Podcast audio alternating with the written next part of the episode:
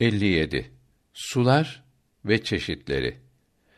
Dürrül Muhtar'da ve bunun açıklaması olan Reddül Muhtar'da buyuruyor ki: Küçük abdest yani namaz abdesti ve boy abdesti yani gusl abdesti almak için mutlak su kullanılır.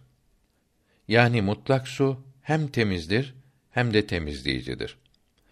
Mutlak su demek ismi yanında başka kelime söylenmeyen yalnız su denilen sulardır. Yağmur, dere, nehir, kaynak, kuyu, deniz ve kar suları mutlak sudur. Müstamel su ve pis su ve çiçek suyu, üzüm suyu gibi cinsi, sıfatı da söylenen sular mutlak su değildir. Bunlar ile abdest ve gusl alınmaz. Bunlara mukayyet su denir. Zemzem suyuyla abdest ve gusl alınır. Mekruh dahi değildir. Güneşte durmuş su ile de caizdir. Fakat tenzihen mekruhtur. Ağaçtan, ottan, meyvadan, asmadan çıkan, damlayan su temizdir. Fakat bunlar ile ve bunları sıkarak çıkarılan sular ile abdest ve gusl caiz değildir. Mutlak suya temiz bir şey karışınca karışan şey sudan fazla ise su mukayyet olur. Karışan şeyin fazla olması dört türlü olur. Birincisi katı şeyin mesela süngerin otun suyu tamam emmesiyle olur. İkincisi sabun gibi temizleyici maddelerden olmayan bir şeyin su ile ısıtılması ile olur. Et suyu, bakla suyu böyledir. Bu halde suyun üç sıfatı değişmese de ve su akıcılığını kaybetmese de mukayyet su olur. Sabun, sedr gibi temizleyici maddeyle ısıtılan su akıcılığını kaybederse mukayyet olur. Üçüncüsü bir katı cismin suya soğukta karışmasıdır. Karışan madde suyun ismini değiştirirse koyu olmasa da mukayyet su olur. Safranlı su, demir sülfatlı, zaçlı su boyacılıkta, mazılı su dabakçılıkta kullanılacak kadar madde erimiş ise böyledir. Hurma nebizi de böyledir. Hurma kuru üzüm soğuk suda bırakılır. Şekeri suya geçince kaynayıncaya kadar ısıtılır. Soğunca süzülür. Bu sıvıya nebiz denir. Isıtmadan süzülürse naki olur. Suyun ismi değişmediği zaman su koyu olursa akıcılığı kalmazsa mukayyet olur. Akıcılığı kalırsa üç özelliği değişse bile temiz kalır. İçine safran düşerek boyanmış su, fasulye, nohut, yaprak, meyve ve otların soğuk suda kalarak rengi veya kokusu, tadı değişen su böyledir. Doymuş tuz eriyikleriyle abdest ve gusül caiz değildir. Dördüncüsü, suya mayi halinde bir maddenin karışmasıdır. Küçük havuza mayi, sıvı halinde bir temiz cisim karışınca, bu sıvının üç sıfatı da suya benzemiyorsa, karışımın iki sıfatı bozulursa, mukayyet olur. Biri değişirse, mukayyet olmaz. Sirkeli su böyledir. Bir veya iki sıfatı suya benziyorsa, karışımda suyun benzemeyen bir sıfatı değişince mukayyet olur. Sütlü su böyledir. Çünkü kokusuz olmaları benziyor. Kavun suyu karışan su da böyledir. Çünkü renksiz ve kokusuz olmaları benziyor. Üç sıfatı da suya benziyorsa, karışan sıvı miktarı sudan çok veya müsavi ise, mukayyet olup, abdest ve gusül caiz olmaz. Müstamel, abdeste, gusülle kullanılmış suyun karışması böyledir. Müstamel su, temiz kabul edildiğine göre böyledir. Müstamel suyun küçük havuza, kurnaya akması ve abdestsizin elini ayağını sokması veya kendi girmesi hep aynıdır. İçine su akmayan küçük havuzdan abdest alanların derisine değen su miktarı yarısı olduğu ve havuza az da olsa necaset düştüğü bilinmedikçe buradan abdest almak caiz olur. Her gün suyu değiştirilen küçük havuzda birçok kimseler abdest alsa ve müstamel suları havuza tekrar düşse caiz olur. Fakat bu havuza pek az da necaset düşerse abdest almak caiz olmaz. Bazı alimlere göre küçük havuza bir uzuv sokulup yıkanınca bütün havuz müstamel su olur. Bunun için su bol olan yerlerde uzuvları havuzda yıkamamalı, havuzdan avuçla su alıp dışarıda yıkamalıdır. Suyu olmayan yerlerde caiz diyen alimlere göre havuzda abdest ve gusl alınabilir. Gasp edilen su ile abdest sahih ise de haramdır. İçinde akıcı kanı olmayan hayvan ölmüş mutlak su ile abdest ve gusül caizdir. Akrep, tahta kurusu, sivrisinek ölüsü bulunan su ile caiz olur. Kan emmiş sülük ölünce caiz olmaz. İpek böceği ve yumurtası ve necasette yaşayan kurtlar, bağırsak solucanları ve meyve kurtları temizdir. Bunlardaki necaset bulaşıkları pistir. Suda yaşayan balık, yengeç, su kurbağası suda ölünce bu su ile abdest ve gusül caizdir. Toprak kurbağası ve yılanından akıcı kanı olmayanları da suda ölünce caiz olur. Bütün bunlar sudan çıkarılıp ölünce ölüleri suya düşerse yine caiz olur.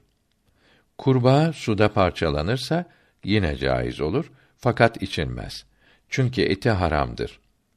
Ördek, kaz gibi karada doğup suda yaşayan hayvan ölünce küçük havuz nets olur. Hanefi'de küçük havuza, Şafii'de ise kulleteyinden az olan suya az necaset düşerse üç sıfatı değişmese de nets olur. İnsan içmez ve temizlikte kullanılmaz. Üç sıfatı değişirse bevl gibi olup hiçbir şeyde kullanılmaz. Kulleteyn 500 rıtıldır. Rıtıl 130 dirhem, dirhem 3,36 gramdır. Kulleteyn 220 kilogram olmaktadır. Uzun zaman durmakla üç sıfatı değişen su pis olmaz. Kokan suyun sebebi bilinmezse temiz kabul edilir. Başkasına sorup araştırmak lazım değildir. Mutezile'ye inat olmak için bazen nehir yanında havuzdan abdest almalıdır. Görünen veya görünmeyen necaset Hanefi'de akar suya ve büyük havuza, Şafii'de kulleteyn miktarı olan suya, Maliki'de ise herhangi miktardaki suya düşerse pisliğin üç eserinden biri yani rengi, kokusu veya tadı belli olmayan her tarafından abdest ve gusül caiz olur. Mesela leş varsa veya insan veya hayvan bevl yaparsa veya yırtıcı hayvan içerse aşağı tarafında bir eseri görülmezse caiz olur. Bazı alimlere göre caiz olması için necasete değen suyun değmeyen sudan az olması lazımdır. Suyun devamlı akması şart değildir. Net yere su dökülerek bir metre kadar akar, üç sıfatı giderse temiz olur. Birinde temiz, ötekinde pis su bulunan iki kap bir metre kadar yüksekten dökülünce havada karışırlarsa yere düşen su temiz olur. Saman çöpünü sürükleyen suya akıcı su denir. Eni 10 zira 4,8 metre. Boyu da 10 zira olan kare şeklindeki havuza büyük havuz denir ki satı alanı 100 zira kare yani 23 metre karedir. Muhiti, çevresi 17 metre olan dairenin satı da 23 metre karedir. Derinliğin az olması zarar vermez. Bir kimse bir çukurdan bir yol açarak çukurdaki su bu yolda akarken bundan abdest alsa, müstamel suyu bir yerde toplansa, buradan da yol açıp akıtılsa, akan su ile başkası abdest alsa ve su yine bir yerde toplansa, yine yol açılsa, böylece hepsinin abdesti kabul olur. Necaset eseri görününceye kadar akan su temiz olur. Bu misalde müstamel su nets kabul edilmiştir. İçine devamlı su akan ve devamlı taşan veya içinden devamlı su alıp iki alış arası su hareketsiz kalacak kadar uzamayan küçük havuz ve hamam kurnası akarsu demektir. Bunların her tarafından abdest alınır. Müstamel suyun üstten taşması lazımdır. Dipteki delikten akarsa akarsu gibi olmaz. Havuzun çok küçük olup müstamel suyun hepsinin akıp gidebilmesi şart değildir. Havuzun yüzü buz tutmuş ise buzu delince su buza değmiyor ise havuzdaki suyun yüzüdür. Eğer değiyor ise delikteki suyun yüzü demektir. Net suya temiz su gelip karşı taraftan taşarsa eseri kalmayan tarafları temiz olur. İçindeki kadar su taşınca hepsi temiz olur. Taşan su necaset eseri görülmedikçe temizdir. Leğen, kova gibi kaplar da böyledir. Mesela net kova doldurulur ve taşarsa necasetin üç eserinden biri görülmeyince su da kova da temiz olur. Mai müstamel yani abdeste veya gusülde kullanılan yahut kurbet olarak kullanılan su mesela yemekten önce ve sonra sünnet olduğu için el yıkamakta kullanılan su yıkanan uzuvdan ayrılınca nets olur. Bazı alimlere göre başka uzva, elbiseye, yere düştükten sonra nets olur. İlk düştüğü yeri kirletmez. Ebu Nasr Akta rahmetullahi aleyh Kuduri şerhinde diyor ki: Bir suya temiz şeyler karışsa, su ismi değişmedikçe rengi dönse bile onunla abdest alınır. Yolda rastlanan bir suyun temiz olduğu iyi bilinir veya temiz olduğu çok zannedilirse bununla abdest alınır. Hatta su az ise buna necaset karıştığı iyi bilinmedikçe bununla abdest alınır ve gusledilir. Teyemmüm edilmez. Çünkü her suyun aslı temizdir. Zan ile pis olmaz. Halbuki zan ile aslı üzere kalır. Yani temiz kabul edilir. İbadetler fazla zannedilmekle temiz ve doğru olur. İman, itikat ise çok zan ile doğru olamaz. İyi bilinmekle doğru olur. Hamama giren kimse kurnayı veya havuzu dolu görse içine necaset bulaştığını bilmedikçe o su ile abdest alır ve gusledebilir. Su akıtıp kurnayı taşırmaya lüzum yoktur. Artıklar Bir kaptan veya küçük havuzdan bir canlı içerse kalan suya artık denir. Sıvı ve yemek artıklarının temiz olup olmaması artığı bırakanın tükrüğü gibidir. Her insanın tükürüğü ve artığı temizdir. Kâfirin cünübün artığı da temizdir. Cünüp denize dalıp çıkınca sonra su içerse temiz olur. Yani su içmesi ağzını yıkamak olur. Artığı müstamel su oluyor ki müstamel suya nets diyenler vardır denirse müstamel olan kalan su değil içtiği sudur. Cünübün yıkanmak için tas yerine kurnaya avucunu sokup su alması caiz olup kurnadaki su müstamel olmadığı gibi cünübün artığı da müstamel sayılmamıştır. Kadının artığını yabancı erkeğin içmesi ve erkeğin artığını yabancı kadının içmesi lezzet alacağı için mekruhtur. Oğlanların berberlik yapması ve hamamda keselemesi de lezzete sebep olursa mekruh olur. Başkasının tükürüğü de böyledir. Eti yenen hayvanların ağzına net sürülmedikçe artıkları temizdir. At da böyledir. Denizde ve karada yaşayan, akıcı kanı olmayan hayvanlar da böyledir. Bütün bunların artıklarıyla abdest ve gusl alınır ve necaset temizlenir. At sütü temizdir, içilir. Domuzun, köpeğin ve yırtıcı hayvanların ve henüz fare yiyen kedinin artıkları, etleri ve sütleri kaba necasettir. Bunları yemek, içmek haramdır. Artıklarını abdeste, gusülde ve temizlikte kullanmak caiz değildir. İlaç olarak da kullanılmaz. Maliki mezhebinde domuz ve köpek temizdir. Fakat bunları yemek Maliki mezhebinde de haramdır.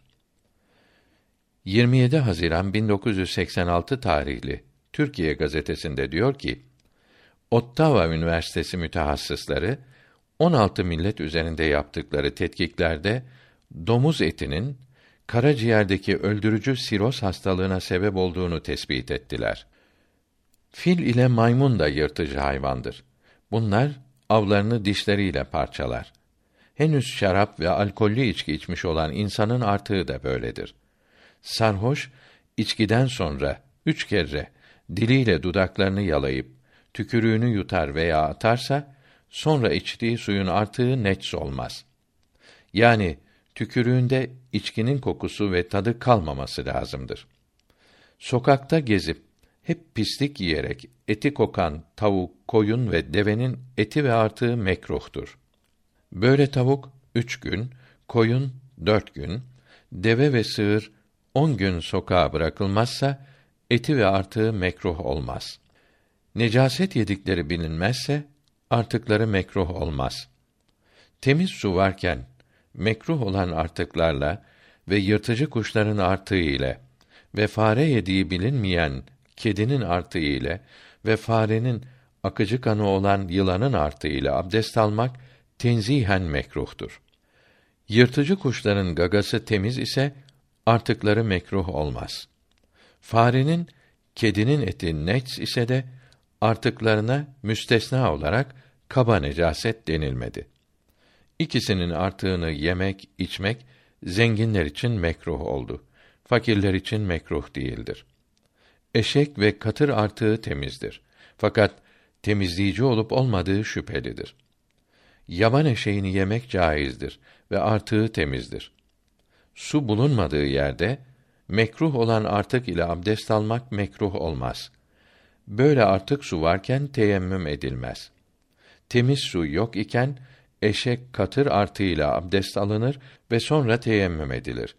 Küçük çocuğun elini suya sokması kedinin artığı gibidir. Yani eli temiz olduğu bilinmiyorsa bu suyla abdest almak veya içmek tenzihen mekruh olur.